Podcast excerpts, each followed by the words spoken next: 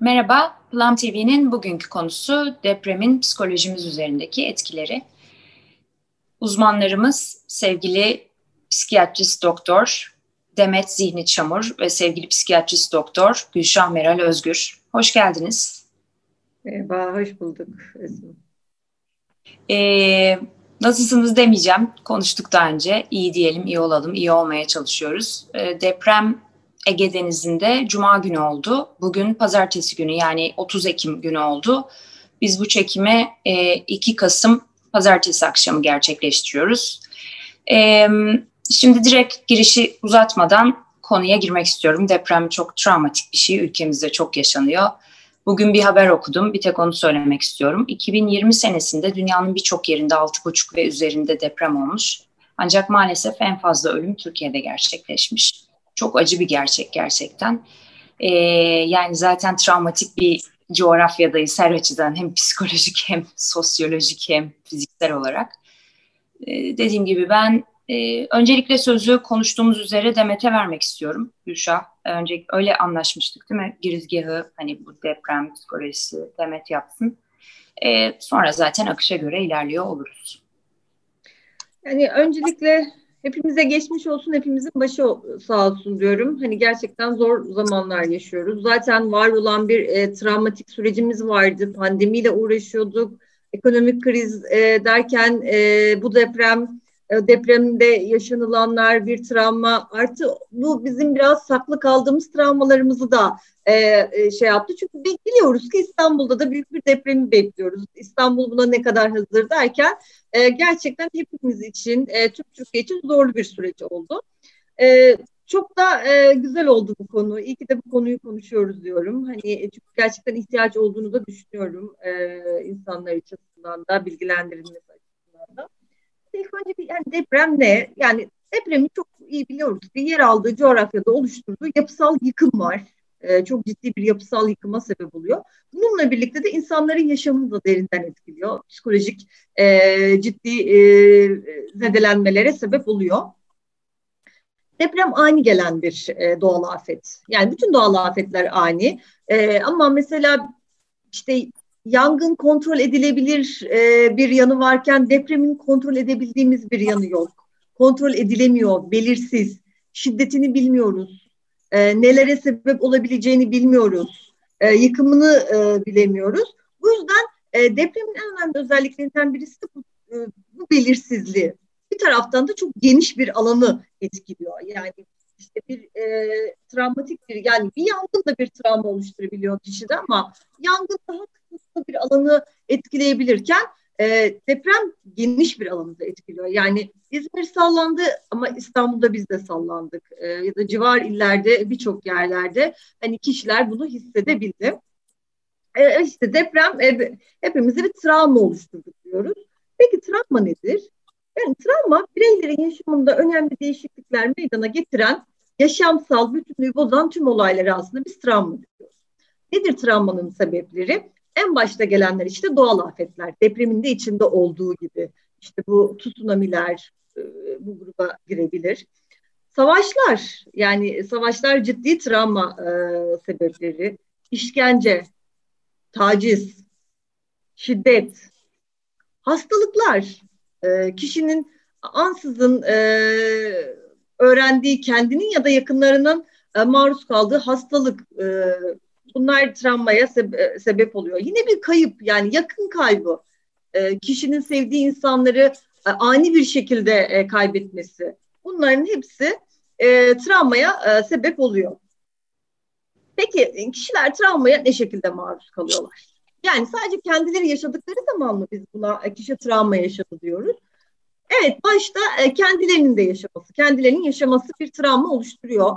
Ama e, sadece yaşamaları değil, olayı yaşayan kişileri tanıyor olmaları, bu kişilere yardım ediyor olmaları, bu süreci görüyor olmaları ya da yakın ilişki kurduğu çevredeki diğer kişilerin başına böyle bir şey geldiğini öğrenmeleri de kişide travma oluşturabiliyor. E, ruhsal travma nedir peki? Yani evet travma diyoruz. Bir de ruhsal travma diyoruz. Hani ruhsal travma nedir? Kişiyi aşırı korkutan, dehşet içinde bırakan, çaresizlik yaratan, bakın bu çaresizlik, buradaki çaresizlik duygusu çok çok önemli. E, çoğu kez beklenmedik ve olağan dışı olayların yol açtığı etkiler ediyoruz biz ruhsal travma.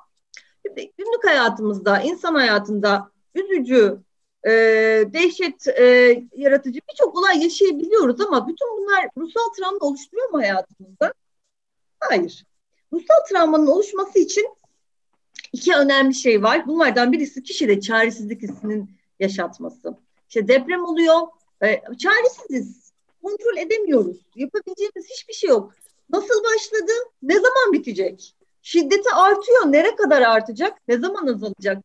Bunları hiç bilemiyoruz işte. Bu çaresizlik hissinin kişinin çok derinden yaşıyor olması ruhsal travma e, geliştirmesinin en önemli nedenlerinden birisi. Diğeri de kişinin kendinin ya da yakınının ölüm veya yaralanma tehlikesi içinde oluyor olması ruhsal travmaya sebeplerden birisi. Diğer ikinci e, durum ise e, ruhsal travma sonrası görülen travma sonrası stres bozukluğu. Nedir travma sonrası stres bozukluğunun belirtileri? Genelde kişiler bir travma yaşadıktan sonra, travma sonrası stres bozukluğu geliştirdiklerinde e, en çok şikayet ettikleri e, semptomlardan birisi uykusuzluktur. Uykusuzluğa genelde uyudukları zaman e, eşlik eden kabuslar e, e, eşlik eder. Bu kabuslar özellikle yaşadıkları travmanın içeriğiyle de ilgili olabilir. E, gün içinde flash beklediğimiz travma anını sık sık yaşama ile e, kişiler e, çok ciddi kliniklerimize başvurabiliyorlar. Yani gözümü kapatıyorum, travma anını yaşıyorum, bir yere bakıyorum, o sürekli gözümün önüne geliyor, duvara bakıyorum, e, gözümün önüne geliyor ya da o travmayı yaşadığı yerden oradan geçiyorum, yine o olayı tekrar yaşıyormuş gibi hissediyorum diye ifade ederler. Olayı kişi sık sık hatırlar ve sanki olayın içindeymiş gibi bu olayı tekrardan yaşantılayabilir. Dolayısıyla da hep böyle bir diken üstündedir. Tekrar bu olayı yaşayacakmış gibi hissedecek miyim diye. Ee, daha bir irritable, daha sinirli, en küçük uyaranlara karşı e, daha e, algılarının açık olduğu bir durumdadır. Gelecekle ilgili mesela plan yapamazlar. Yani çünkü gelecek onlar için ne olacağını bilemezler, e, belirleyemezler. O belirsizlik duygusuyla da baş edemezler. Bazen kendilerine etrafa yabancılaşma duyguları yaşayabilirler. Burada şeyden çok bahsetmek istiyorum.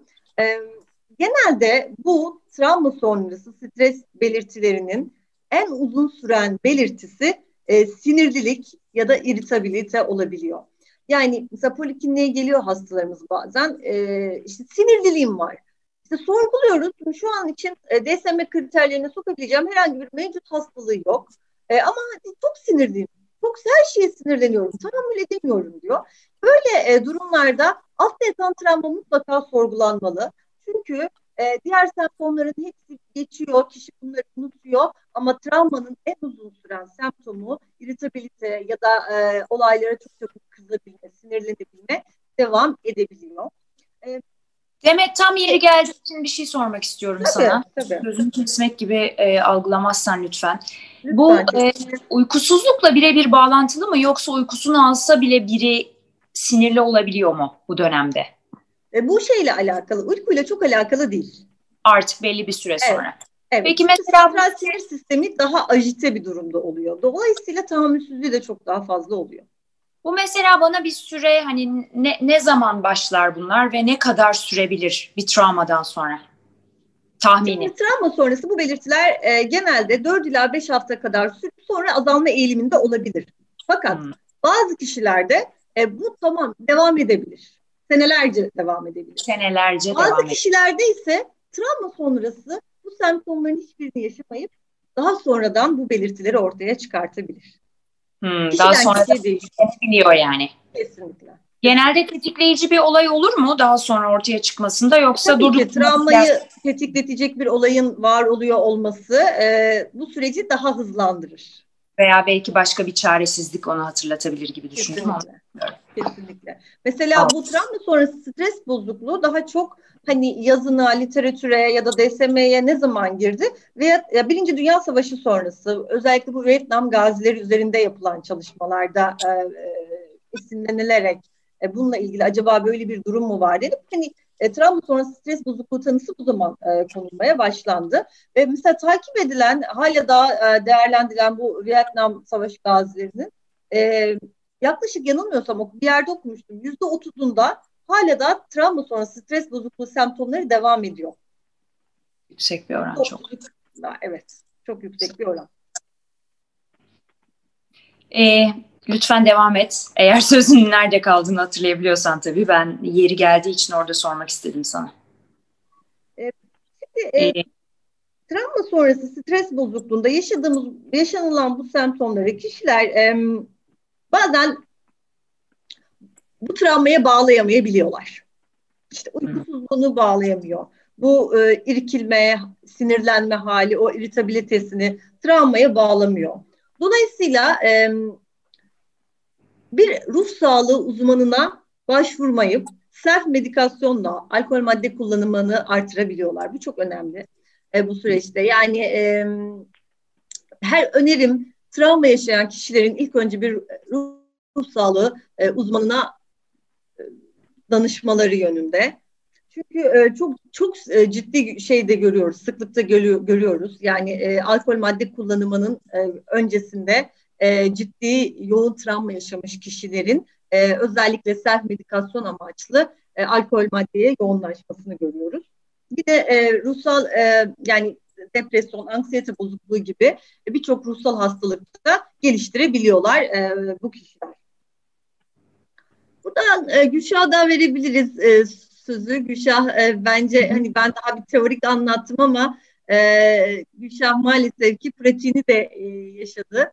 E, bilmiyorum onun söyleyeceklerinin daha kıymetli olacağını düşünüyorum. Çok teşekkürler Demet. Gülşah. Ben de önce sözü e, hepimize tekrar geçmiş olsun diyerek başlamak istiyorum. Hakikaten e, deprem her seferinde ben de 99 depreminde Gölcük Değirmendere'de e, bunu deneyimlemiş bir insan olarak hepimiz için tetikleyici bir şey. E, Demet'in de dediği gibi e, İstanbul'da da büyük bir deprem bekleniyor olması e, sürekli bir aslında diken üstünde olmayı da beraberinde getiriyor. E, ama e, burada travmayı algılayabilmek için önce onun bir tanımını yapmak lazım. Denet çok güzel yaptı ama ben bir de bir EMDR terapisti olmanın getirdiği onu biraz daha bu duyu kanallarından nasıl depoluyoruz ve sonrasında nasıl tetikleniyoru anlatmak istiyorum. E, çünkü travma aslında bilinç seviyesinde yaşanan bir şey ve beyin orada e, onu tehlikede hissettiren durumla ilgili bütün detayları algısıyla toplamaya çalışıyor. Yani ses, koku, görüntü, tat ve beden duyumu dediğimiz beş duyu kanalından ne varsa o durumu, o tehlikeli durumu ona çağrıştıracak bütün verileri almaya çalışıyor. Burada amaç ne? Yine benzer bir e, veri alacağı durumla karşılaşırsa ha yine bak tehlikedesin sinyalini e, kişiye e, yeniden hissettirebilmek.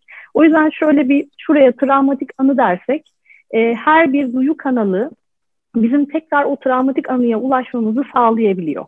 Yani işte e, diyelim ki panik atak yaşamış biri onun için o bir travma. Metroda yaşamış ve e, metro nasıl bir yer görüntüsüyle, kokusuyla, orada duyduğu seslerle onu bağlantılıyor. Sonra bazen panik atak hastası geliyor diyor ki hocam ben durup dururken yine atak geçirdim. O diyorum durup dururken değildir. Ne oldu? Neredeydin? Anlat. İşte diyor ki hastaneye gitmiştim. E, doktor röntgen istedi. Radyolojiye indim. Zaten indim dedi. Nerede radyoloji? Genelde hastanelerin alt katında olur ki güneş ışığı görmemiz lazım. Buradan bir görüntü e, ortaklaşa. Başka ne var? Rutubetli ve e, kokusuyla belki yine tekrar görüntüsüyle e, aynı ortamı ona çağrıştıran bir şey. Yani önce bilinç düzeyinde bir travma yaşıyoruz biz. Bu bu şekilde depolanıyor bizim hafızamızda.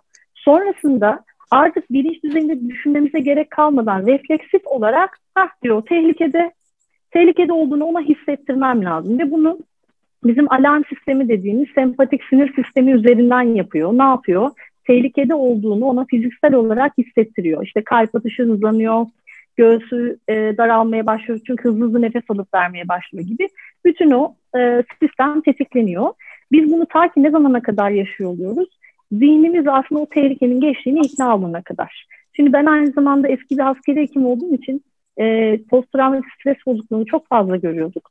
Orada da diyelim ki mayına e, yanında basmış bir arkadaşını kaybetmiş bir askerin e, işte yolda giderken bir araba tekerinin patlama sesini kendini yere atıp e, işte hemen bir e, siper aldığı bir reaksiyon ortaya çıkabiliyordu. O an onu o düşünmüyor. Ben şu an saklanmalıyım, a bomba patlıyor diye düşünmesine gerek yok. Çünkü vücut refleksif olarak böyle bir tepki oluşmasına yol açıyor. Travma aynen böyle tetiklenebiliyor. Yani sadece bazen bir ses, bazen bir kokuyla bile e, yine o travmatik anılar canlanabiliyor. Ve e, deprem söz konusu olduğunda bu benim için işte 99 depreminde lise 1'in yazında kaç yaşında oluyorum? 16 e, yaşlarımdayken e, yaşadığım bir e, deneyim. E, en acı olanı ben şimdi geriye dönüp baktığımda şunu düşünüyorum. Bir deprem ülkesinde yaşıyoruz. Ama o yaşıma kadar depremle ilgili neredeyse hiçbir şey duymamış olmam. Yani ne önlem almakla ilgili ne işte binada yapıya dikkat etmekle ilgili deprem anında yapılacaklar ve sonrasında belki yapılması gerekenlerle ilgili hiçbir bilgim olduğunu hatırlamıyorum. Ee, ve gece zaten 3'te yakalayan bir şey olduğu için herkes uyku sersemi, çok ciddi bir sarsıntı. Yani e, bir odanın bir duvarından bir duvarından savuracak kadar kuvvetli bir sarsıntıdan bahsediyoruz. Yani 7.4 e, İzmir'deki de çok şiddetli görüntüleri izlemişsiniz. Zaten gerçekten çok e, yine de sarsıcı. Ama e, bunun belki de 10 kat fazlasını düşünmek gerekiyor. Oradaki Gölcük'teki sarsıntıyı anlayabilmek için. E, ne oldu? Bittiği anda bir dakika şimdi e, ne olduk biz? Şok. Yani travmada bir şok evresi yaşanır zaten ve bu şok evresi biraz uzun da sürebilir. Yani kişi konuşmak istemez, iletişim kurmak istemez, içine kapanabilir. Ee, bizde ben biraz böyle hani o e, cehalet mi diyeyim artık yani konuyla ilgili hiçbir bilgi olmayınca ne yaşadığımızı da bilmiyoruz. Çünkü deprem yaşadığımızı bilmiyorduk o anda. Yani sarsıntı geçti, evdeki herkes sağlıklı mı diye bakıldı. Sonrasında merdivenler sağlam mı deyip orada da babam uyarmıştı. Hani merdivenler e, şey yapabilir, çökebilir, dikkatli olun, hızlı hızlı inmeyin, yavaş yavaş diye. E, ve indik. İndiğimizde zaten orası bir e, kıyamet provası gibi. E, nasıl işte karşıda arkadaşlarımın oturduğu apartman işte ilk iki katı çökmüş. E, onlar dördüncü kattaydı ikinci kata düşmüşler. E, kardeşlerini işte çarşafla bağlayıp sarkıttığı babaları biz aldık. E, ağlayanlar, işte e, ortalık toz bulutu. E, yani çok kaotik bir ortam ve e, bunları böyle hatırladıkça şunu söylüyorum tekrar e, eğitim çok önemli. Yani e, bir şekilde hazırlıklı olmak ve önlem almış olmak çok önemli. E, evde mesela bizim o dolapların hepsi yerlerdeydi. Yani bir deprem ülkesinde yaşıyoruz ama e, evdeki yaşayış tarzımız hiç ona uygun değil. Yani işte e, kafamıza deprem anında gece olduğunda devrilecek bir şeylerin olup olmamasından tut, e, gündüz olduğunda aynı şekilde başka hani e, üstümüze yıkılabilecek eşyaların olup olmadığına dikkat etmeye kadar e, eksikliklerimiz var. E, benim kendi adıma çıkardığım şeyler, dersler bunlar o döneme ait. E, bir de sonrası var tabii. Sonrasında da bu e, deprem görüntülerinin de oradaki enkazla ilgili görüntülerin sürekli izlenmesi, insanların değişik yorumları, e, bunlara maruz kalmak. Sonrasında bir de vah vahçılar vardır böyle hani vah yavrum deyip gelenler. E, bu şekilde destek olunamıyor. Öncelikle onu söyleyebilirim. Ee, ve hani bir şey de yanlış, acımadı ki yaklaşımı da yanlış. Hani Aa, bir şey yaşadım, ben tamam o, o kadar da şey değil, hani kurtulduk, çok şükür iyiyiz falan demek başka bir şey. Bir de sanki hiçbir şey olmamış gibi hayata devam etmeye çalışmak da yanlış. Bu da başka bir savunma mekanizması. Bu da inkar e, ve bastırmayla gidiyor. E, o acıyı yaşamak, üzüleceksem üzülmem, ağlayacaksam ağlamam. Hatta bunu çocuğum için de, e, çocuğumun yanında da yapmam. Varsa bir çocuğum, e, anne babalar çünkü aman etkilenmesin diye savunmaya geçiyorlar ve duygularını yansıtmamaya çalışıyorlar. Halbuki bu sefer çocuk bir şey e, yaşamak istediğinde, bir duygusunu paylaşmak istediğinde, aa diyor her şey normal, benim o zaman anormal olan. O da yaşamamaya çalışıyor. E, o da bastırıyor. Bu sefer farklı şekilde ortaya çıkıyor. Çocuklarda da çünkü öfke patlamalı ve irritable hani e, olmak, e, orada sürekli bir hassasiyet içinde olmak yine gördüğümüz şeylerden bir tanesi. E, sonrasına dair ben kendi adıma şunu söyleyebilirim. Biz taşındık. Niye taşındık? Çünkü bütün öğretmenlerimiz oradan tayin iste gitmişlerdi. belki haklılık e, payları var. Yani öyle bir travma yaşadıktan sonra bu şehirde yaşamak istemiyoruz demişlerdir. E, biz de zaten e, evimiz sağlamdı ama e, hayat çok e, şartları kötüleşmişti. E, enkazlar devam ediyordu her yerde. E, ve ne kadar zamanda toparlanabileceği meçhuldü. memleketimiz var. Balıkesir'e taşındık ve e, orada yeni bir hayat, yeni arkadaşlar, yeni e, öğretmenlerle e, hayata adapte olmaya çalıştık diyebilirim. Ben destek aldım mı? Ben bir kez e, benim Balıkesir listesine e, kaydımı aldırmıştım. Hemen arkasında Balıkesir Asker Hastanesi vardı o dönemde. Babam da e, asker olduğu için bir kez gittim psikiyatriye. E, oradaki abimiz de dedi ki e, Gülşah'cığım ders çalış. Balıkesir küçük bir yer. Yani burada senin rehabilitasyonuna e, destek olacak çok fazla imkan yok. Otur ders çalış dedi. İşte ben de ders çalıştım. Yata tıp fakültesini kazanıp psikiyatrist oldum sonrasında. E, tabii ki çok da güzel arkadaşlıklarım oldu.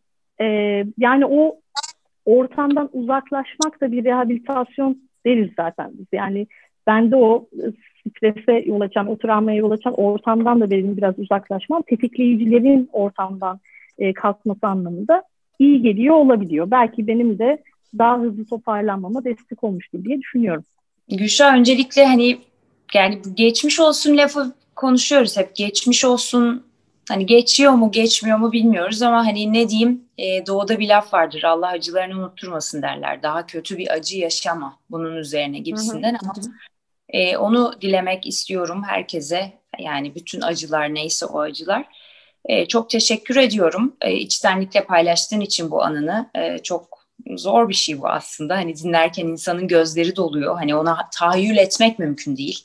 Yani sallandığın zamanla o evin yani onu ben ta yaşamadan anlaşılacak bir şey olduğunu düşünmüyorum. Ee, tabii üzerinde durduğunuz noktalar çok önemli. Ben sizi dinlerken ve haberleri çok çok detayına girmemeye çalışıyorum.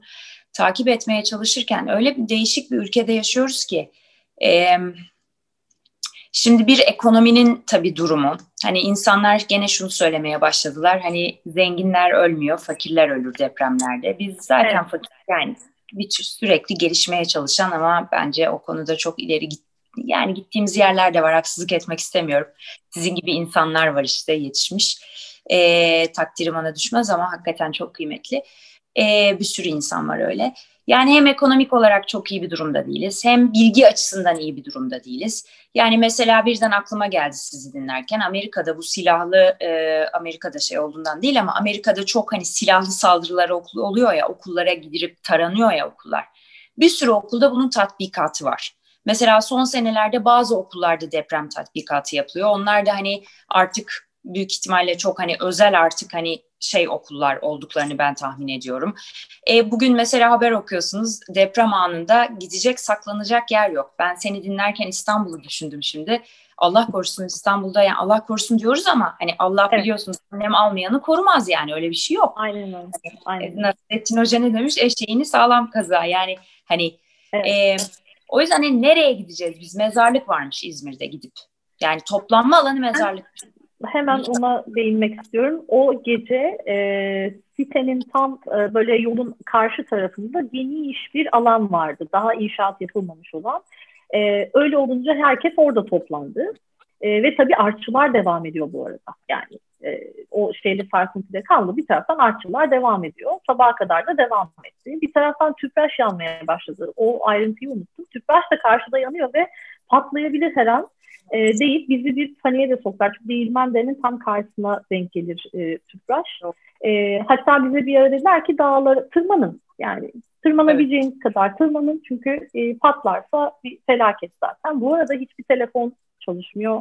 Hiçbir iletişim e, imkanı yok o anda. E, yakınlarımız da bizden haber alamıyorlar. Biz de onlara e, sağlıklı olduğumuz haberini veremiyoruz. E, ve ben de senin söylediğin üzerine bizim eve yakın neresi var dedim toplanma bölgesi. Aynı dediğin gibi bir mezarlık var bizim dibimizde. E, mezarlığı gösteriyor yani. E, orada mezarlığa gideceğiz herhalde. E, o, o mezarlık çok trajik. Çünkü kalmadı. Vardı e, bu 99 depremi sonrası çok ciddi aslında önlemler alındı. İstanbul depremi de bekleniyor diye e, bir sürü toplanma alanı, hatta o toplanma alanlarının dibinde işte gerekli malzemelerin olduğu depolar kuruldu. Ama sonra onda o e, yerler yavaş yavaş AVM'lere, e, belli sitelere devredildi. E, şu anda da geldiğimiz noktada e, ben oradaki senaryoyla burayı biraz ilintilendiriliyor diyorum ki birçok eve zaten ulaşılamayacak. Yani yol kalmayacak çünkü. Yani öyle bir e, şey olacak ki bu e, betonlaşmanın içerisinde e, yol kalmayacak, ulaşılamayacak. İnsanlar e, kendi başlarına destek alacaklar kendi başlarına. O yüzden bizim önlem almamız bireysel olarak çok kıymetli. Yani önce evimiz sağlam mı? Onun e, gerekli değerlendirmesini yaptırmak, sonrasında ev içindeki eşyalarla ilgili üzerine hiçbir dolap devrilmeyecek şekilde veya eşya devrilmeyecek şekilde önlem almak lazım. E, sonrasında da gündüz senaryosu ve gece senaryosu olmak üzere iki ayrı senaryoyla aile bireyleri e, ben e, şu şurada olacağım. Yani herkes şurada toplanacak. Gündüz olduğunda böyle yapalım, gece olduğunda da şöyle yapalım diye bir konuşulması lazım. Hatta belki kendi tatbikatımızı hani olursa nasıl yaparızla ilgili e, yapmak lazım. E, şimdi senin de söylediğin gibi bazı okullar yaptılar ama ne zaman yaptılar? Bu en son geçen sene yaşanan bir İstanbul'da deprem olmuş. 5 nokta Eylül, Eylül'de evet. Hatırlamıyorum e, şiddetini. E, ondan sonra birçok okulda duydum ben de. E, benim oğlumun okulunda da yapıldı çünkü. E, ama şimdi mesela depremi biliyor artık. Veya depremde nasıl ne yapılması gerektiğini biliyor ama o Eylül'deki deprem olduğunu bilmiyordu. Ve ben e, okula da ulaşamadım. Yani öyle bir kaos yaşandı ki okulun olduğu yerden birçok okulun olduğu bir yer ve bütün herkesin, bütün velilerin oraya e, ulaşmaya çalıştığı bir gündü o gün. Ve hakikaten çok zordu işte e, ağlayan çocuklardan tetiklenmiş bir de. Yani kendisi ne olduğunu tam olarak bilmiyor ama orada daha büyük e, işte abilerin ablalarının ağlayıp korktuğunu görünce ha demek ki bu korkulacak bir şey değil. O da başlamış. E, benim hani öğretmeninden aldığım şey buydu. E, o yüzden dediğim gibi e, o toplanma noktaları da artık e, yerinde AVM'ler, siteler olduğu için e, sadece mezarlıklar kalmış durumda. Yakında böyle küçük parklar falan varsa belki bir de onlar İstanbul. Gerçekten inanılmaz bir şaka gibi yani. Kesinlikle. Toplama alanlarının mezarlık olması gerçekten. Evet. Şimdi çok güzel bir yere de değindin. Hani bu hep biliyoruz da bu travmatik stresi aslında hani e, azaltacak olacağını e, yordadığımız şey birazcık daha kontrol algısı, travma üzerindeki kontrol algısı. E, yani e, lisedeydim, lise 1'de deydim dedin değil mi? Ama işte depreme dair bir bilgim yoktu e, evet. dedin. Yani bir düşünsen mesela e, depreme dair bir bilginin olduğunu, depremin ne olduğunu, nelerle karşılaşabileceğini, evinin sağlam olduğunu bilseydin, senaryolarınızın işte gece gündüz senaryosunun olduğu, e, hazırlık çantaların deprem çantalarının olduğunu bilse, bilseydin o an o depremi yaşarken ya da en sonunda en kötü senaryoda bile e, bir şekilde e, koruma ekipleriyle, işte kurtarma ekipleriyle en kötü senaryoda bile ben kurtulurum. Ee, güveniyorum buna diye düşünseydin o travmanı nasıl atlatırdın? E, sonrasındaki travma sonrası sürecinde çok daha hızlı iyileştiği bir şey e, yaşardım diye düşünüyorum. Zaten şu anda da e, bu konuştuklarımız hep bunun için. E, çocukları bilgilendirmek lazım, kendimiz bu konuda bilinçli olmamız lazım ki sonraki süreç daha hızlı bir şekilde rehabilite olabilsin. Kesinlikle. Yani bu çok önemli. E, biliyor olmak lazım. Yani evet e, depremin şiddetini, zamanını kontrol edemeyiz ama e, yapılarımızı kontrol edebiliriz. Senaryoları e, kurarak ailemizin e, bu durumda nelerle karşılaşabileceğini kontrol edebiliriz. Bunlar bireysel olanlar.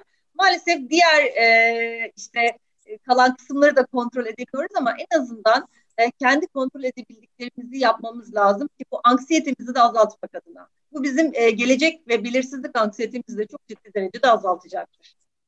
Peki size bir şey danışmak istiyorum. Yani bilginiz dahilindeyse eğer ekonomik durumu iyi olan ülkelerde hani deprem mesela Japonya'yı göz önüne alalım. Orası da ciddi bir deprem ülkesi. Hatta bugün Demet ikimizi tagleyerek çok güzel bir şey paylaştı. Onu sonra hani değiniriz ona da. Ee, o ülkelerde deprem sonrası yapılan hani travma çalışmaları var mı? Yani orada travma oluyor mu, uzun sürüyor mu? Bununla ilgili çalışmalar var mı bilginiz dahilinde olan? E, Şeyi düşündüm. Hazırlıklı olan ülkelerde bu yaşandığında belki travma oranı daha mı düşük oluyor? Hani kesinlikle, hani daha... kesinlikle daha düşük. Çünkü e, yani hani böyle bir çalışmada okumuştum. E, kişi yapısına güveniyor. Yani kaç e, derecede deprem olursa olsun e, benim yaşadığım yer yıkılmayacak diyor. E, ve her türlü hazırlıkları var. Dolayısıyla deprem onun için olağan bir durmuş haline geliyor. E, o yüzden tabii ki e, kontrol algısı var üzerinde. Az önce de bahsettiğim Kontrol edebileceğini biliyor. Dolayısıyla bizim gibi yaşamıyor. Yani bir e, Japon'un e, yaşadığı e, depremle bizim Türkiye'de yaşadığımız arasındaki travmatik stres arasında çok ciddi fark var. Türkiye böyle şey gibi insanlar bir şey lütfen. Ha, e, Türkiye'deki insanlar için deprem eşittir ölüm, kayıp. Evet. E, ama Japonya'daki insan için ha, birazdan geçecek ve biz çalışmaya ve normal hayatımıza devam edeceğiz. Çünkü onlar da bu arada çok büyük kayıplar yaşamışlar, hiç yaşamamış değiller ama zamanın teknolojisinde bakmışlar ki biz yanlış yapıyoruz. Neyi yanlış yapıyoruz? Binaları yanlış yapıyoruz. İşte ev e, sistemlerimiz yanlış. Ee, biz deprem ülkesiysek buna uygun inşaatlar yapacağız, buna uygun sistemler kuracağız. Bir de tsunami bekliyor onları tabii. Yani bizim evet. de e, yaşadığımız bir şey son depremde ama yani bizim yaşadığımız tsunami ile onlarınki kıyaslanmaz çünkü okyanus evet. içindeler. Evet. Dolayısıyla almaları gereken önlemler de çok farklı. Ama onlar bunu fark etmişler ve o deneyimlerinden ders olarak gerekli önlemleri almışlar. Şu anda onlar için deprem eşittir kayıp demek değil, ölüm demek değil. Yani eşittir artık bir, bir süre sonra bu farkımızı geçecek ve hayatlarımıza devam edeceğiz demek. Biz bunu bilişsel davranış terapide de otomatik düşünceler diyoruz. Yani bir olay ve durumla karşılaştığımızda zihnimizde otomatik olarak beliren düşünceler var. Ve bu düşünceleri belirleyen şey aslında en e, önemli kaynak burada deneyimler. Şimdi benim deneyimlerim e, deprem yaşandığında ölüm var, deprem yaşandığında enkazlar var, binaların çöküşü var. Ama Japonya'daki insanın deneyimleri böyle olduğu için aynı durumda herhangi bir sarsıntı hissettiğinde benim otomatik düşüncelerim ben de öleceğim, deprem oluyor, öleceğim oluyor. Onun ama hayır ben e, sarsıntı geçecek ve hayatıma aynen devam edeceğim oluyor. Aradaki fark bu. O yüzden bilmek ve e, önlemleri almış olmak tabii ki çok fark ediyor. Ya onlar da 2011'de nükleer santralde bir şey yaşadılar. 2011'de aklımda evet. yalnız yanlış kalmadıysa bir yani insan hatası yüzünden hani nelere mal oldu onlara da ki öğrenmenin de sonu evet. yok. Ee, evet. Türkiye biz iki psikiyatristle konuşurken şey gibi geldi Türkiye. Böyle sürekli inkar içerisinde yaşayan bir insan Türkiye. Gerçekten yani göçebe ruhunu hiç göçebe ruhunu şehir hayatında devam edeceğim ve inkar içerisinde yaşayan iyileşmek istemiyorum diyen bir e, hasta gibi Türkiye gerçekten yani. E, çok ne bileyim. E, şeyi sormak istiyorum ben. E, şimdi insanlar şu anda fiziksel şeylerle meşguller. İşte evler yıkıldı, kıyafetti, yiyecekti, işte barınmaydı yani bir sürü şey var orada. Bir kişinin psikolojik olarak durumundaki değişiklikleri farkına varması bu tip bir olaydan yaklaşık ne kadar süre sonra olur? Demet Bey'in de 4-5 hafta devam eder dedi ama başlangıcının ben hemen olacağını nedense bana öyleymiş gibi gelmiyor ama yanılıyor muyum? Yani hemen depremin akabinde hani bittiği andan itibaren bu, bu işte stres her şey başlar mı? Yoksa kişinin bir böyle bir durup hani temel ihtiyaçlarını karşılayıp sonra psikolojisine dönüp aa bende baya bir aksilikler var mı? der? Şimdi şöyle aslında hepsini bir anda yaşar. Fakat önceliği e, uykusuzluğu ya da sinirliliği ya da işte gözünün önüne gelen görüntüler değil önceliği e, bir hayatta kalmak, survive edebilmek, e, işte yaşayabilmek, e, yemeğini bulabilmek, e, nerede yatacağını, işte güvenli kendine bir alan oluşturabilmektir. Yani bunları oluşturduktan sonra diğer semptomları daha da iyi, daha iyi fark etmeye başlar. Ama dediğim gibi yani e, ilk önce onları yapar semptomlar ondan sonra gelir değil. Bunların hepsini birlikte yaşayabilir. Ama e, yine bu bireysel ve bireysel bireysel özellikler de çok farklı. Kişinin travmayı e, yaşayış şekli de e, bu semptomların nasıl ve ne zaman ortaya çıkacağında e, gerçekten hani e, etkili. Hani söyledim ya bazı kişilerde e, haftalar bazen seneler sonra ortaya çıkabiliyor semptomlar. Bazı kişiler bunu e, işte daha hafif yaşayıp 4-5 hafta sonra e, şey yapabiliyor, e, bitirebiliyor. Burada şey çok önemli. E, bir göçük altında kalan bir insanla normal evinde e, sallanmış bir insanın yaşadığı travma stresi farklı. Kişinin bireysel travma tahammülünün farklı olması etkiliyor. Yani çocukluğunda e, birçok travma yaşamış insan e, travmaya karşı e, daha e, ne derler e, daha fazla travma olabiliyor. E, ya da o esnada evet. mevcut ruhsal e, yok donanımlı değil. Travma ha, yaşamış kişi e, hmm. başka bir travmada yani bunu kolay atlatamıyor. Ya da mevcut ruhsal durumu o an bir depresyonunun ya da bir kaygı bozukluğunun ya da başka psikiyatrik hastalığının oluyor olması yine travmayı kolay atlatamamasına sebep oluyor. Yani dolayısıyla premorbid özellikler, kişilik özellikleri e, ve yaşadığı travmanın çeşidi ya da ne şekilde maruz kaldığı da bu semptomların ne zaman, nasıl, ne şiddette ortaya çıkacağını belirleyici faktörlerden.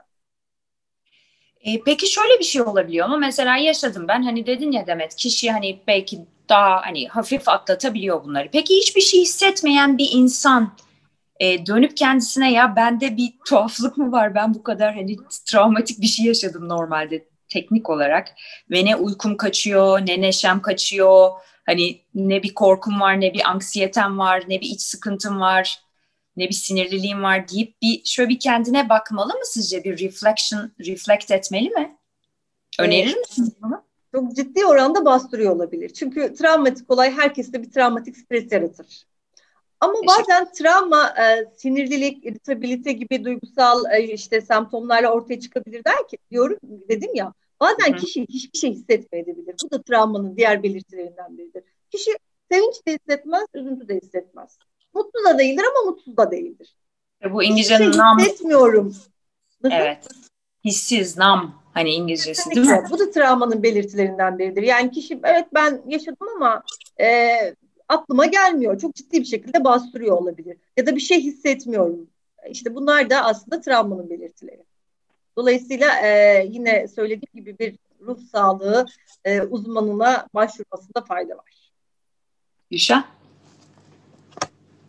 E, hem Türkiye Psikologlar Derneği hem Psikiyatri Derneği e, ve e, benim de üyesi olduğum EMDR Derneği, bu travmalarla çalışan terapiyi uygulayan terapistlerin gönüllü olarak çalıştığı böyle ekipler var ve e, böyle zamanlarda bir araya geliyorlar ve daha ilk e, anda e, bu konuda destek olmaya çalışıyorlar. Hatta e, ben bugün haberlerde gördüm bazı okullarda böyle işte e, resim boyama, oyun e, oyun terapisi dediğimiz bir şey var. Çünkü çocuklar daha çok duygularını oradaki oyuna aktarıyorlar. Depremi yaşayışları, oradaki e, insanların neler yaşadığını e, ve onların nasıl etkilendiğini biraz daha oyuna aktarabilir oluyorlar veya işte yaptığı resimleri aktarabilir oluyorlar.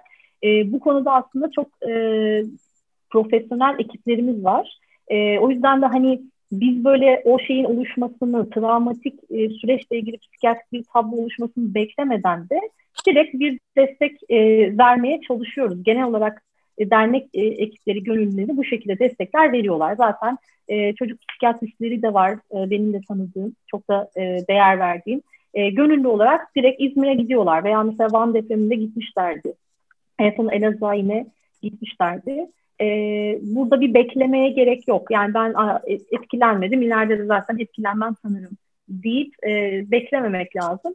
Demet'in de dediği gibi sessiz bir tablo içerisinde olabilir. Çünkü e, savunma düzeni bunlar zaten. Yani bizim ruhumuz bir zorlukla baş etmeye çalışırken bazı yöntemler kullanıyor. Ben geçmişte hangi yöntemi öğrendiysem ha ben bu şekilde baş edebiliyorum sorunlarımla diye yine o sistemi devreye sokuyorum. İnkar da bunun e, bir e, çeşidi. Bastırma da aynı şekilde bunun bir çeşidi ama bu bir süre sonra işte o klasik e, klişe işte halının altına süpürmek gibi. Bazen öyle bir an geliyor ki o halının üstüne öyle bir adım atılıyor ki yani öyle bir olay yaşanıyor ki bütün ne varsa altından fışkırı veriyor. E, işte o zaman artık baş edemediği, yönetemediği bir şeyin içinde buluyor insan kendini.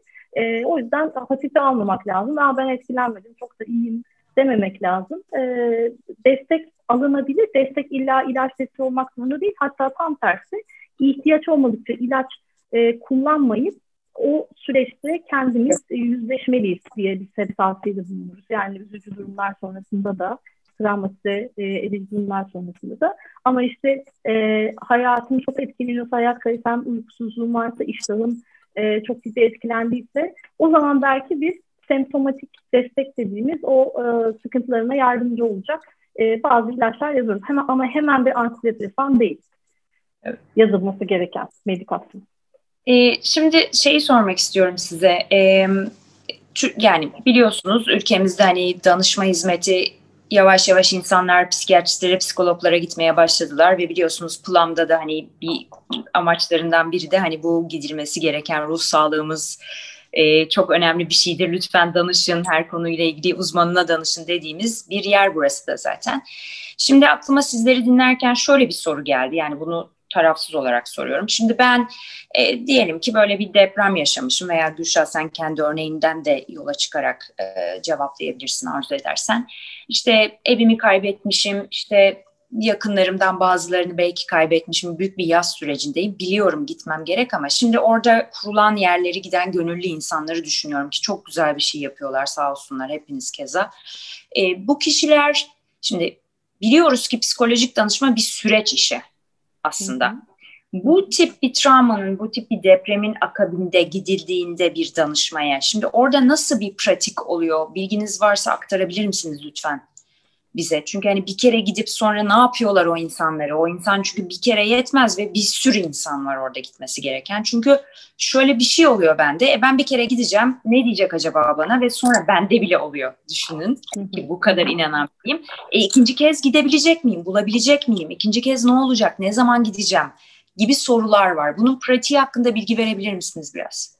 Şimdi şöyle söyleyeyim aslında bazen büyük bir çoğunluğuna, travma yaşayan e, insanların büyük bir çoğunluğuna Sadece bilgilendirme yapmak bile. Hmm. Yaşadıklarıyla ilgili bilgilendirmek, anlamlandırmak bile çok büyük fayda sağlayabiliyor. Ee, ya da e, işte Gülşah'ın söylediği gibi hani ciddi bir stres yaşamış ama işlevselliğinde çok ciddi bir bozulma olmayan kişilerde e, travmayı onlara anlattırmak. Hmm. Duygularını dinlemek, yaşadıklarını e, dinlemek bunun bile e, çok ciddi sağaltıcı etkisi var. Yani her zaman e, her hastaya mutlaka şu yapılandırılmış şu terapiyi yapacağız ya da şu tedaviyi vereceğiz değil. Anlamaya çalışmak, dinlemek, benim için kıymetlisin, neler hissettin, neler yaşadın bunları öğrenmek istiyorum. Sen de kendini hazır hissediyorsan ama bu çok önemli mutlaka anlat değil. Kendini hazır hissediyorsan seni dinlemeye her zaman açık mesajını veriyor olmak e, kişilerde çok büyük e, sağaltıcı etkiler oluşturabiliyor. Dolayısıyla e, tabii ki gönül ister ki çok uzun süreli e, görüşebilelim ama e, akut böyle bir dönemde bilgilendirmenin ve karşıdaki travma yaşayan kişinin hislerini dinleyebilmenin de kişilerde e, terapetik etkisinin olduğunu biliyoruz. Ama tabii ki Gülşah'ın da bir EMDR terapisti olarak bununla ilgili daha e, deneyimleri olduğunu düşünüyorum. Ee, şimdi EMDR e, terapi ekolünde zaten travmanın hemen sonrası uygulanan bir protokol var. ARTEP protokolü dediğimiz ve hemen o anda ve gruplara yapılabilen bir e, terapi bu. Yani gruplar halinde çift taraflı e, uyarım, duyarsızlaştırma uyarıları verilerek e, kişilerde bir e, hem duyarsızlaştırma sağlanıyor hem de reprocessing dediğimiz yeniden işlemleme sağlanıyor. Yani Demet'in dediği gibi bir önce e, duyguların dışa vurumu aslında orada anlatıyorlar. Olayı hem anlatıyor sonrasında da biz işlemleme yapıyoruz. İşlemleme dediğimiz de burada biraz da EMD'nin temeline girmem gerekiyor sanırım. E, uykumuzda bizim iki tane dönem var birbirini takip eden. REM dönemi, non-REM dönemi. REM dönemi, non-REM dönemi. REM'in açılımı rapid eye movement'ta ve gözlerimiz şöyle sağa sola hareket eder. Bazen böyle çocukların falan dışarıdan gözlenir olur o uyku esnasındaki göz hareketleri. Bizim daha çok rüya gördüğümüz ve hareketli olduğumuz uyku dönemidir ama aslında bakıldığı zaman REM döneminde biz o gün içinde yaşadığımız olayları da işlemliyoruz göz hareketleriyle. Bunu şey gibi düşün. Hani e, olay yaşıyoruz gün içinde bir sürü ve bunlar böyle taranıyor. Herhangi bir sorun olmayanlar kutuya konuyor, paketleniyor ve rafa kaldırıyor. Kutuya konuyor, paketleniyor, rafa kaldırıyor. Ama biz bir travmatik olay yaşadığımızda uykudaki o REM dönemleri bu e, travmatik anıyı işlemleyip, kutulayıp, paketlemeye yetmiyor. E, sonrasında da zaten e, ben olaylar yaşıyorum ve ertesi günkü yaşadıklarımda o REM dönemlerine çözümlenmeye çalışıyor ve orada bir yığılma başlıyor. EMDR mantığında biz o REM dönemini şimdiki zamanda tamamlatıyoruz. O işlemlemeyi tamamlatıyoruz ve e, EMDR'ın zaten kısaltılmış e, açılımı yani İngilizce aslında e, olarak göz hareketleri, duyarsızlaşma ve yeniden işlemleme dediğimiz bir yöntem. Yani o göz hareketlerini biz şimdiki zamanda yaptırıyoruz. e, ve duyarsızlaşma sağlıyoruz. Yani bu bir anıyı silme yöntemi değil. Yani travmatik anı orada duruyor. Senin de daha e, işte söyleşinin başında bahsettiğin gibi silinmesini istemiyoruz zaten ki ders alalım. Yani benim için travmatik olan anının ben de e, bazı e, iyileştirici şeylere yol açmış olması lazım ki bir daha ben aynı hataları yapmayayım veya aynı şeylere maruz kalmayayım. Ama ne yapıyor? Artık kişi hatırladığında o beş duyu, bahsettiğim beş duyu kanalından ulaştığında bir tetikleyici, o refleksif ortaya çıkan e, bir e, tepki oluşmamış oluyor. Duyarsızlaşma sağlanıyor ve yeniden işlenmeme dediğimiz artık başka bir pencereden bakabiliyor oluyor. Yani artık buradan değil de bu hani daha karanlık olan pencereden değil de daha e, renkli bir pencereden bakabilir hale geliyor. Bunu da e, dediğim gibi travmanın hemen sonrası mesela ne oldu Atatürk Havalimanı'nda patlama olduğunda İstanbul gönülleri gidip orada o e, patlamaya maruz kalan e, havaalanı çalışanlarını gruplar halinde bu terapiyi uyguladılar. E, diğer depremlerde aynı şekilde Soma faciası sonrası bile madencinin yakınlarını veya oradaki madende kalan e, işçileri uyguladılar. Grup olarak da uygulanması e, ayrıca bir avantaj. E, ve hani devamlılığı olması şartı var mı? Aslında o duyarsızlaşma olduktan sonra bir şekilde daha rahat bir şekilde devam ediyor e, kişiler hayatlarında. Bir de e, şimdi şehir olarak baktığımızda İzmir bu konuda avantajlı bir şey çünkü bir sürü MDR terapisi yine orada var e, ve gönüllülük esasıyla e, görmeye devam edeceklerdir. Ama e, o ilk müdahalede yapılan şey de yeterli oluyor çoğu zaman. E, MDR bu ilk travma sonrası o kadar etkili ki bazen biz tecavüz mağduru bir e, danışan geldiğinde mahkeme görülmediyse başlamayabiliyoruz mesela. E, çünkü bizim hakimlerimiz o e, mahkeme esnasında o duyguyu görmek istiyorlar ya çok gereksiz bir şekilde hani e, sen nasıl hani kızım tecavüze uğradın diye sorabiliyor. Yani bunu böyle rahat anlatıyorsun. O yüzden biz EMDR uygulamasına ilk mahkeme görülmeden başlamıyoruz. Bu kadar e, etkili olduğu kabul görmüş dünyada bir yöntem. Ee, değişik. Son söylediğin yani inanılmaz hakikaten. Ee, şeyi merak ettim. Şimdi konuşmanın çok önemli olduğunu anlıyorum tedaviden başka. Bu hani farz edelim ki bir kişi o sırada hani gidemiyor, birine ulaşamıyor. Bir yakınıyla konuşması, inandığı, güvendiği bir kişiyle konuşması da en azından ilk başta çok etkili olur mu ve faydalı olur mu? Kesinlikle çok olur. İşte ama burada çok önemli olan şey şu. E, bir kere e, dinleyen kişinin e, yargılamadan dinliyor olması gerekiyor. Yahu sen bunları yaşadın ama bak biz de zamanında bunları bunları yaşadık şeklinde hani e, yargılamadan karşıyı anlayıcı şekilde dinlediğin zaman gerçekten faydasını görüyor. Ama bu şekilde yargılayıcı dinlemenin hiçbir yerde hiç kimseye faydası yok. Tabii. Duygusuna yer açmamış oluyor zaten yargıladığı zaman. Kendini ön plana almış oluyor. O yüzden belki hani sizlerin dinlediği gibi yani e, yorum yapmadan hani anlat deyip biraz omzunu sıvazlayarak belki dinlemek. Çünkü hani bu yani bu çok önemli bir şey. Hepimiz dinlemeyi bir noktada öğrenmeliyiz. E, o yüzden yorumsuz ve yargısız dinlemek e, ve belki ben ne yapayım dediğinde de bir uzmana yönlendirmek. Şimdi benim aklıma bir şey takıldı. E, hani biraz önce takıldı derken bunu tabii çok yerde okuduk ve biliyoruz da bu bu tip olayların akabinde insanların daha kolay, rahat hissetmek adına işte alkolü veya işte tütünü veya benzer aslında uyuşturu yani kişiyi birazcık uyuşturan maddeleri kullanımlar artar. Mesela bir kadeh değil iki kadeh içebilir sonra işte üç kadeh içebilir dört kadeh içebilir. Şimdi bunlar aslında gündelik hayatımızın içinde olan hani biliyoruz alkol artık hani marketlerde satılan işte alıp eve koyabildiğimiz şeyler. Bu tip dönemlerde e, tabii ki kişinin uzmana gitmesi gerek. Ancak şöyle bir kural var mı? Yani hiç içilmemesi uygundur. Çünkü bence bunlar çok önemli. Çünkü şunu biliyoruz. Bir kadeh mesela bir şey içebilirsiniz ama ikiden sonra artık düşünce bozulmaya başlar ve kontrol gitmeye başlar. Ve belki çok şey bir soru soruyorum teknik ama bence burada net bir şey söylemenin önemli olduğunu düşünüyorum ben. Yani mesela alkol almayın. Alkol ne kadar almayın? Hiç mi almayın? Haftada bir kere mi alın? Hiç mi almayın? Şimdi burada e, problem aslında alkolü self medikasyon olarak görmeye başladıkları zaman oluyor. Çünkü böyle bir travma yaşıyorlar. E, santral sinir sistemleri zaten uyarılmış aktif bir şekilde. E, alkol Hı. ve e, uyuşturucu maddelerin biliyoruz ki santral sinir sistemini bastırıyor. Deprese eden bir etkisi var. Dolayısıyla kişiyi rahatlatıyor. kişi bunu öğrenince, bunu fark edince bir zaman sonra var olan o sosyal içiciliğinin yanında ya da o rasyonalizasyonuyla birlikte amaç e, rahatlamak yönünde dönüşüyor. Ve ortaya bir self medikasyon e, dönmeye ortaya çıkmaya başlıyor. Dolayısıyla e, almamalarını öneriyoruz. Evet. Yani buyurun. Hiç almamalarını. Evet. Ben de çünkü, evet. çünkü ben pratikte şöyle bir şey düşünüyorum. Belli bir noktadan sonra hani onun sonu yok yani zaten ilk gün aldın, ilk gün 3 kadeh içtin. Zaten ertesi gün hani bilirsiniz siz benden daha iyi biliyorsunuz 30 dikkat. Vücut zaten anksiyete yatmak için çoğu kişi bir, bir kadeh daha içer ertesi gün. Sonra ertesi gün bir kadeh daha. Bu zaten bir cycle'a giriyor o zaman Kesinlikle. diye düşünüyorum. Kesinlikle. Güzel. Amaç burada önemli. Ee, amaç eğer rahatlamaksa, amaç eğer o kaygımın azalması ise, mesela uyuyamıyorsam uyumamı sağlamak amacıyla ise bunun adı zaten kötüye kullanım. Alkol kötüye kullanımı. Yani bu ne demek? Bağımlılıktan önceki basamaktasın demek.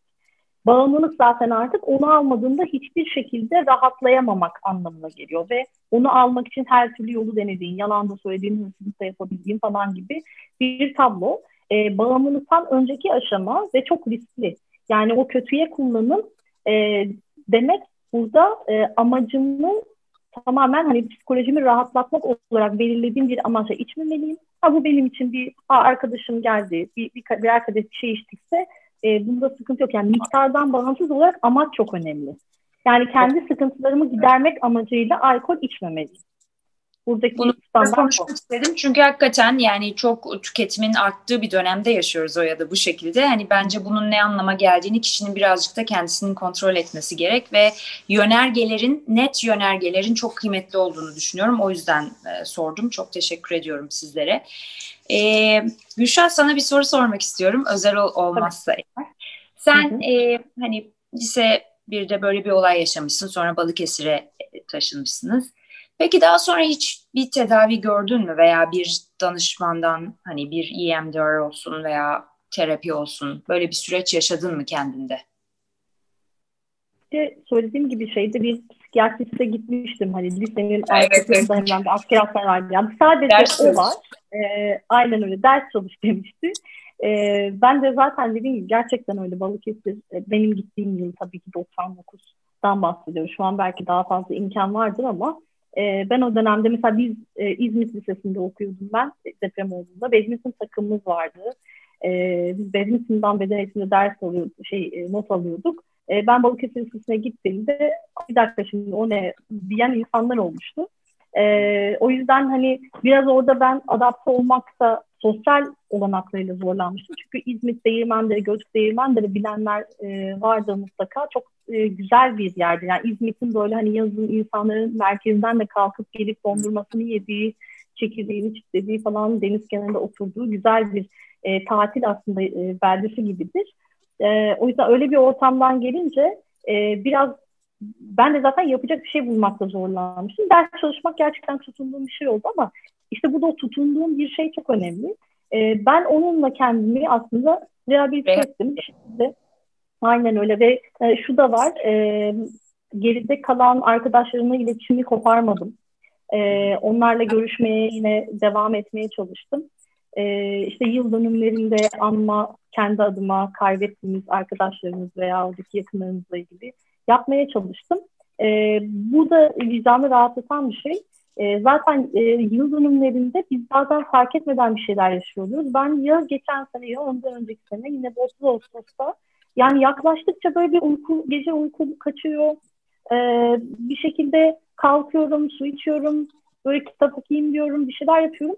Sonra fark ettim 30 Ağustos'un yaklaşıyor olduğunu. Yani kendim bir daha onunla ilgili Instagram hesabımda bir paylaşım yapacağım. Birkaç gündür kendimde böyle bazı huzursuzluklar hissediyordum, uykum bölünüyordu niye olduğunu tarihe bakınca fark ettim diye. E, yıl dönümlerinde bu, bu tarz şeyler yaşanabiliyor. Hatta çocuklar e, da bu şekilde daha öfke patlamaları yaşayan daha böyle e, dürtüsel veya işte sıkıntılı e, süreçlere girebiliyorlar. Yani ne sebep var şu an niye böyle oluyor diye e, sorguladığımızda varsa geçmişte böyle bir travmatik öykü onun yıl dönümlerinde bu şekilde tetiklenmeler olabiliyor. Hatta bu kuşaklar aşırı geçiş dediğimiz yani bizden iki nesil öncesinde böyle bir travma yaşandıysa onun bile yıl dönümünde bazen insanlar panik ataklar yaşayabiliyorlar, depresyonlar yaşayabiliyorlar. Bununla ilgili bile bir sürü çalışma var. Etkileyici oluyor ama ben dediğim gibi e, bir yerde bir şeye tutulmuşum. Şimdi geriye dönüp baktığımda onu görüyorum. O da ders çalışmak olmuş. E, ve biraz tabii şunun da etkisi var. Yani o şeyi konuşurken geçmişte travmalar yaşamış olmak belki hani kötü e, prognoz e, faktörü dediğimiz hani belki durumu kötüleştirebilir ama sorumluluk e, alma becerisi gelişmiş veya zorluklarla baş etme yeteneği gelişmiş insanlar da daha önce zorluklarla karşılaşmış insanlar belki daha rahat atlatabiliyor da olabilirler. Ben bu göçmekle ilgili e, veya tayin ol, görmekle ilgili çok deneyimli olduğum için babam denizciydi. İlkokulu beş aylı yerde okumuştum. E, ondan dolayı yani bir yer değiştirmek benim için çok normal bir şeydi. E, ondan dolayı belki e, çok zorlanmadım. Ama e, bir şekilde dediğim gibi insanların kendilerine bir rehabilitasyon yöntemi bulması gerekiyor. Bu bir hobi olabilir, bir egzersizle başlamak olabilir. E, ama kendini rahatlatacak ve zora da sokmayacak bir şey. Yani ben ders çalışırken kendimi zora sokmadım. Yani o benim için bir hobi. Hatta şey radyo açardım. Çok iyi hatırlıyorum. Yani sevdiğim böyle e, müziklerin çaldığı işte metal, e, rock falan e, şeyle müziğin temposuyla soru çözme hızımın arttığını falan hatırlıyorum. Yani çok çok ilginçtir ama yani kendimce e, o şekilde bir rahatlama yöntemini bulmuşum ama o, oradaki psikiyatri uzmanının da bana böyle bir e, yönlendirmesi olmuş. Yani ben dinlediğim kadarıyla seni dedi. Bu çok normal bir durum. İşte bu Demet'in de söylediği hani o yaşadığı şeyi önce bir anlatabilmek sonra da karşı taraftan ben ne yaşıyorumla ilgili net bir şey duymak. Yani bu bir işte akıl stres reaksiyonu. E, bu yaşadığın şeyler çok normal. Zaman zaman üzülmelerin, ağlamaların normal. E, bu bir süre sonra geçecek. Merak etme. Ama sen e, bu süreçte sen çalışabilirsin. Biraz daha burada hani edindiğin arkadaşlarla vakit geçirebilirsin diyerek beni rahatlatmıştı. Bence e, bu da çok etkili olmuştur. Yani bir uğraş çok önemli. İnsanın kendini ve kendisini hani meşgul edecek bir, üretebilecek belki evet. bir şeyin de olması çok önemli diye hani evet. siz izlerken onu da duyuyorum galiba. Kafasını da meşgul edecek.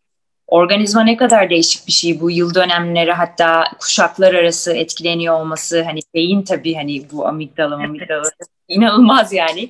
Ee, çok değişik.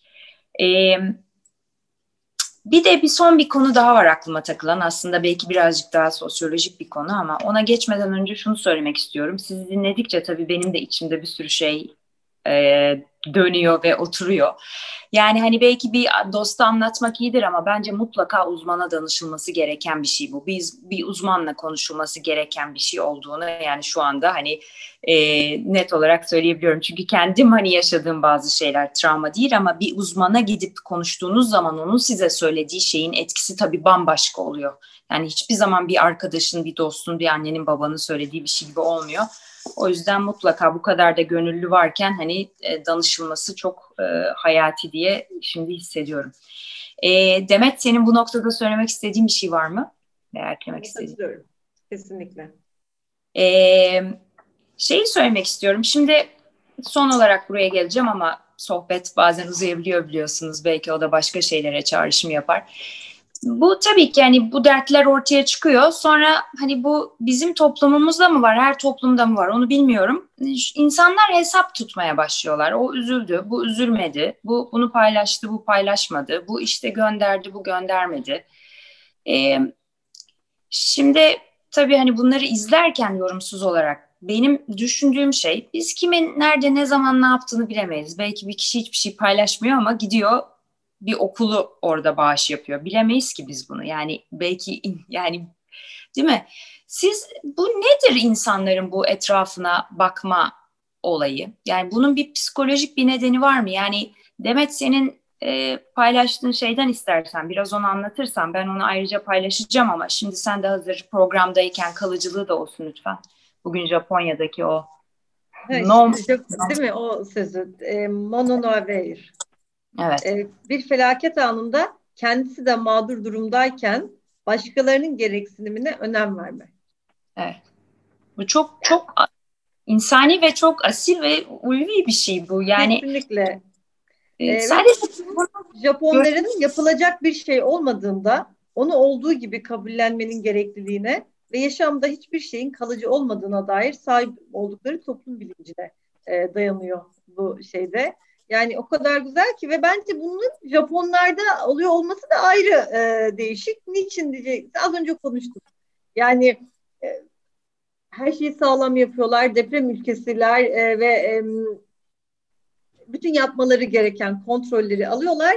Kontrolü yaptıktan sonra da artık e, hiçbir şey kalıcı değildir. Ba- e, bazı şeyleri de kontrol edemeyebiliriz deyip teslim oluyorlar. Biz de tamamen teslim oluyoruz. Yani hiçbir şey yapmıyoruz, hiçbir şey kontrol etmiyoruz. Elimizde yapmamız gerekenleri de yapmadan teslim oluyoruz. Bence burada da bir e, toplumsal bir farklılığımız var. Ee, burada Tabii çok inanılmaz bir kültür Japonya. Belki hani bu inanışa gelmelerinin nedeni yüzyıllar boyunca yaşadıkları şeyler sonucunda belki zaten bu felsefeyi kabul etmiş ve onu sonra hayatın içine yedirmişlerdir ki hani biraz önce konuştuğumuz gibi bütün önlemlerini almalarına rağmen işte nükleer santral tsunami'de sular altında kaldı. Kaçaklar oldu, bir sürü felaket oldu. Yani ama yapılacak bir şey yok. İnsan yani insan olduğu müddetçe kaza olacak hayatta. Ee, onu düşündüm seni dinlerken. Ben kendi eksikliklerimizin inkarının e, sebep olduğunu düşünüyorum. Biz inkar ediyoruz kendi eksikliklerimizi ve o yüzden hep karşıdaki niye yansıtıp oradan bakıyoruz.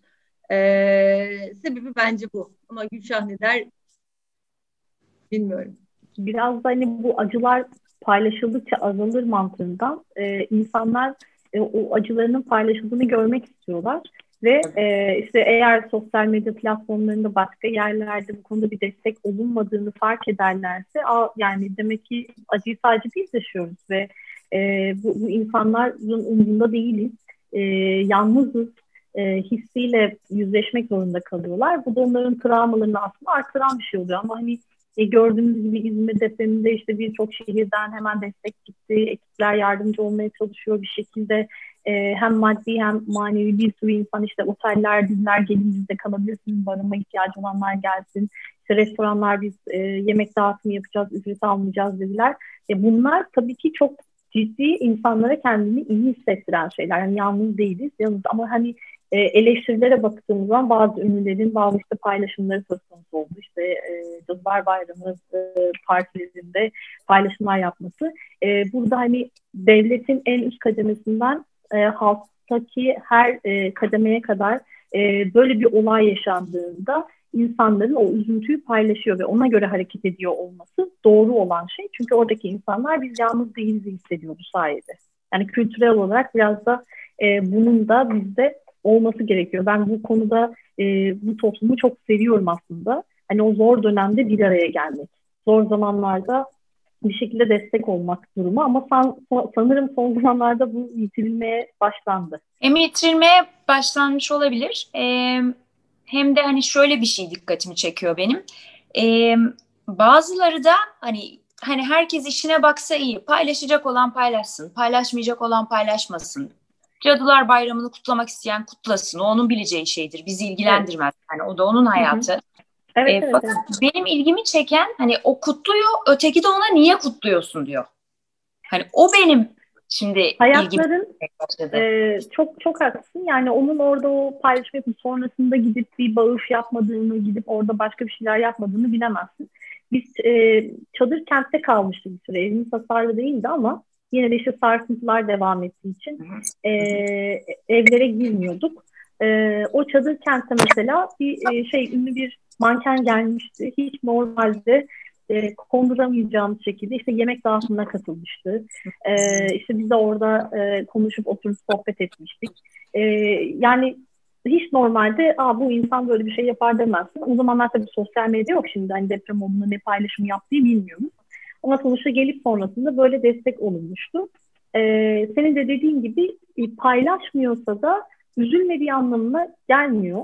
Ama sosyal medya çok acımasız bir e, platform gerçekten. E, çünkü yani hiç normalde muhatap olamayacağımız insanlara bir şeyler yazabiliyoruz, yorum yazabiliyoruz ve onlar da bize karşılık verebiliyor. E, ulaştığını bilmek ama aynı zamanda da kendimizin sanki ulaşılamaz olduğunu zannetmek daha acımasızca yorum yapmamıza sebep oluyor. E, ama hani oradaki o travma yaşayan insanların gözünden bakıldığında bu biraz rahatsızlık edici bir şey ve yani ben doğru dur değildir kendi şahsi fikrim e, olarak burada paylaştım. E, ama o insanların gözünden bakıldığında ne kadar çok paylaşıldığını görürse onlar da kendilerini o kadar iyi hissederler. O kadar güvende hissederler. Evet yani ben de hakikaten hani kim ne lütfen Demet. Ben de Gülşah sana katılıyorum kesinlikle yani e, paylaştıkça acıları e, şey yapıyoruz küçültüyoruz azaltıyoruz ama e, ya sanki o travmanın içinde olan ya da gerçek yardım yapan insanların bazen bu tarz söylemleri söylemeye vakti bile kalmadığını e, ama hani bu tarz daha provokatif e, düşünceleri e, e, çaba sarf etmeyen ama e, diğer taraflara da hani siz de yapmıyorsunuz evet. diye göstermeye çalışan kişiler olduğunu düşünüyorum ve bunların da e, toplumu bölücü e, davranışlar olduğunu düşünüyorum. Biraz önce ufak bir bağlantı problemi oldu. Ee, evet. Demet sana hani o arada gittiğini söyleyeceğim. Ee, Gülşah'a şeyi sordum. Ee, yani herkes istediğini yapabilir. Kimisi paylaşabilir, kimisi paylaşmayabilir. Bu kişilerin bileceği şeydir aslında. Benim dikkatimi çeken dedim.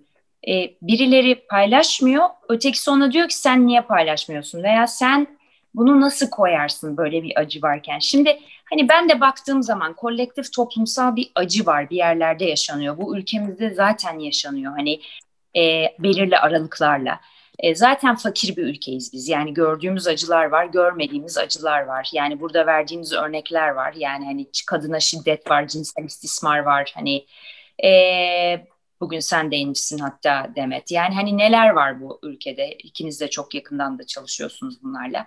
Şimdi hani kolektif bir şey olduğunda tabii ki gönül ister ki yani bir, bir süre hani o acıya nasıl diyeyim bir yer açalım. Eşlik tabii edersin. Çok, evet. ha, eşlik ederim. Bu tabii ki çok güzel bir şey ama şimdi ben sosyal medyaya baktığım zaman Gülşah senin de dediğin gibi burası acımasız ve şey bir yer oldu. Yani Şimdi sen istediğini yap. O kişi zamanı belki dikkati başka bir yerde, belki farkında değil, belki kafasını o şekilde dağıtmaya çalışıyor. Biz yani birbirimizi yargılayarak, birbirimizin neyi yapıp neyi yapmadığını bilmeden, sürekli görüntüye bakarak bir şey algılayamayacağımızı da artık hani e, ne bileyim fark etmeliyiz. Çünkü hani biliyoruz hepimiz oraya mesela çok acı bir şey koyuyor ama akşam partide eğlendiğini biliyorsun mesela o insanın. Yani hani hani içinden böyle hani İngilizce'de come on denir ya yani hani artık bunları bu çok artık görünür oldu. O yüzden hani birazcık daha ya herkes kendi lütfen işine baksın ne yapacaksa yapsın ya da yapay hani kimin de Özdemir Asaf'ın mı çok güzel bir sözü vardır veya Ömer Hayyam'ın mı?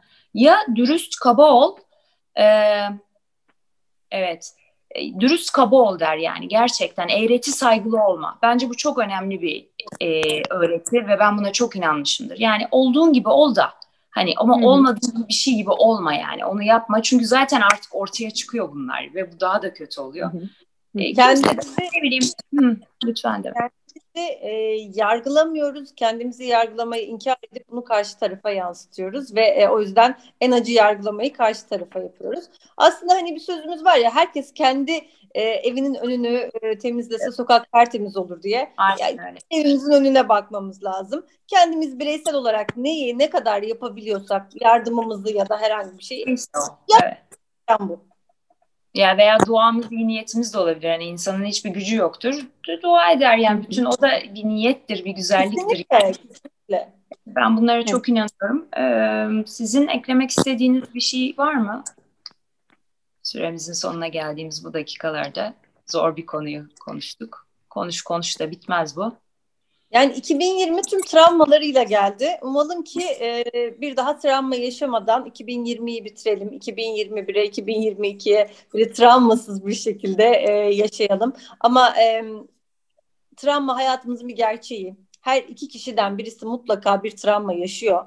Ee, ve yüzde yirmisi de travma sonrası stres bozukluğu yaşayabiliyor bu travma yaşayan kişilerin. Burada önemli olan e, en yakınımızdakine duygularımızı, düşüncelerimizi anlatabilmek, travmayla ilgili deneyimlerimizi anlatabilmek, konuşabilmek, karşımızdaki insanı yargılamadan dinleyebilmek. Bunlar kıymetli ve gerektiği zaman da e, bir uzmandan yardım almadan da çekinmemek lazım. Bu bir hastalık. E, bunu hepimiz yaşayabiliyoruz. Biz hekimler de travma yaşayıp biz de travma sonrası stres bozukluğu yaşayabiliyoruz ve birbirimizden akran süpervizyonu ya da işte terapi alabiliyoruz. E, bununla ilgili farkındalığımızın artmasını e, aslında ben toplumsal olarak istiyorum. Mutlaka ve mutlaka e, kendi kendimizi tedavi etmek yerine, bunu inkar etmek yerine, bunu bastırmak yerine gidip e, bir uzmanla görüşmek e, toplum sağlığı açısından da çok faydalı olacağını düşünüyorum. Teşekkürler Demet katkıların ve sözlerin için. Gülşah. E, Demet'in de dediği gibi travma var. Hayatın bir gerçeği. E, umarım başka travmalarımız olmaz diyeceğim ama illa hani bu kadar büyük travmalar olmasına da gerek yok. Kişinin onu travma olarak yorumlaması da yeterli. Hayatındaki herhangi bir üzücü olayı da travma olarak yorumlaması da yeterli. E, onu sarsması için, sonrasındaki süreçte zorluklar yaşaması için. ama şu var, travmada sürecin travma sonrasındaki psikolojik sorunların sürecinin en fazla uzamasına yol açan şeylerden bir tanesi suçluluk duyguları ve pişmanlıklar. E, o yüzden önlem almak kısmı çok kıymetli. Yani önlemimizi alalım. Önlem almamıza rağmen o Japon mantığında olduğu gibi aslında e, önlem almamıza rağmen bir şeyler oluyorsa en azından ben elimden geleni yaptım diyebilelim. Çünkü bu bizim sürecimizi çok rahatlatan bir şey. E, ama bunların da e, çözümü var. Yani sonrasında yaşayacağım bütün psikolojik problemlerin çözümü var. E, yeter ki e, biz hazırlıklı olalım ve böyle bir süreci yaşayabileceğimizle ilgili e, bilgilerimiz olsun, önlemimizi almış olalım. Sonrasında bir sıkıntı çıkarsa zaten e, bütün ruh profesyonelleri bu konularda deneyimler, uzmanlar e, demek istediği gibi bizim bile bazen ihtiyacımız olabiliyor. E, bu aslında utanılacak veya e, belki de hani etiketlenilecek bir şey de değil destek alabiliriz. E, bu konuda da kendilerini hep böyle bir değerlendiriyor olsunlar. İhtiyacım varsa gidebilirim diyebiliyor olsunlar. Çok teşekkürler Gülşah. İçten paylaşımların için de e, anılarını paylaştığın için de özellikle böyle hassas bir dönemde çok teşekkür ederiz. Çok kıymetli. Ben teşekkür ederim. Bu katkıların için teşekkürler. Çok teşekkür ediyorum. Sağ olun. Ee, zor ve hassas bir konuyu tartıştık. Ben sizi dinlediğim zaman tabii birçok farklı yere değindik geldiğim nokta bir uzmana mutlaka danışılması gerektiği ve ne duyulacaksa ondan duyulmasının belki yarım saatlik bir seanstan sonra bile e, çok kıymetli oldu. Bir de benim anladığım eğer bazı travmalar sonrasında hakikaten biz bunu inkar etmeyip değerlendirip uzmanımızla ilerlersek hakikaten içsel olarak ilerleyen dönemlerde daha donanımlı hale geliyoruz ve daha hazırlıklı hale geliyoruz. Aynen önlemimizi almak gibi fiziksel olarak, ruhsal olarak da e, önlemimizi almış oluyoruz diye düşünüyorum. Tekrar çok teşekkür ediyorum. Kaybı olan herkese başsağlığı diliyorum, güç ve sabır diliyorum, diliyoruz hep birlikte. Kulam olarak Gülşah ve Demet sizin adınıza da zaten söylediniz, eklemek istiyorum. Dualarımız ihtiyacı olan herkeste Allah'a ısmarladık.